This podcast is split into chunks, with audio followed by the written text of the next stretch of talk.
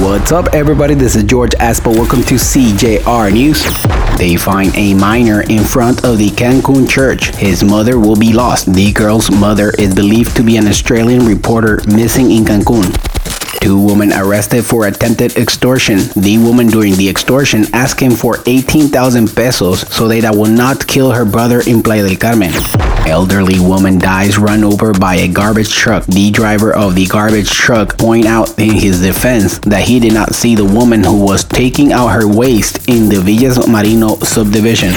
Race for Isaac. They seek to raise funds to help a rescuer. The purpose of the event is to raise funds and help your partner with the cost of treating Guillain-Barré syndrome.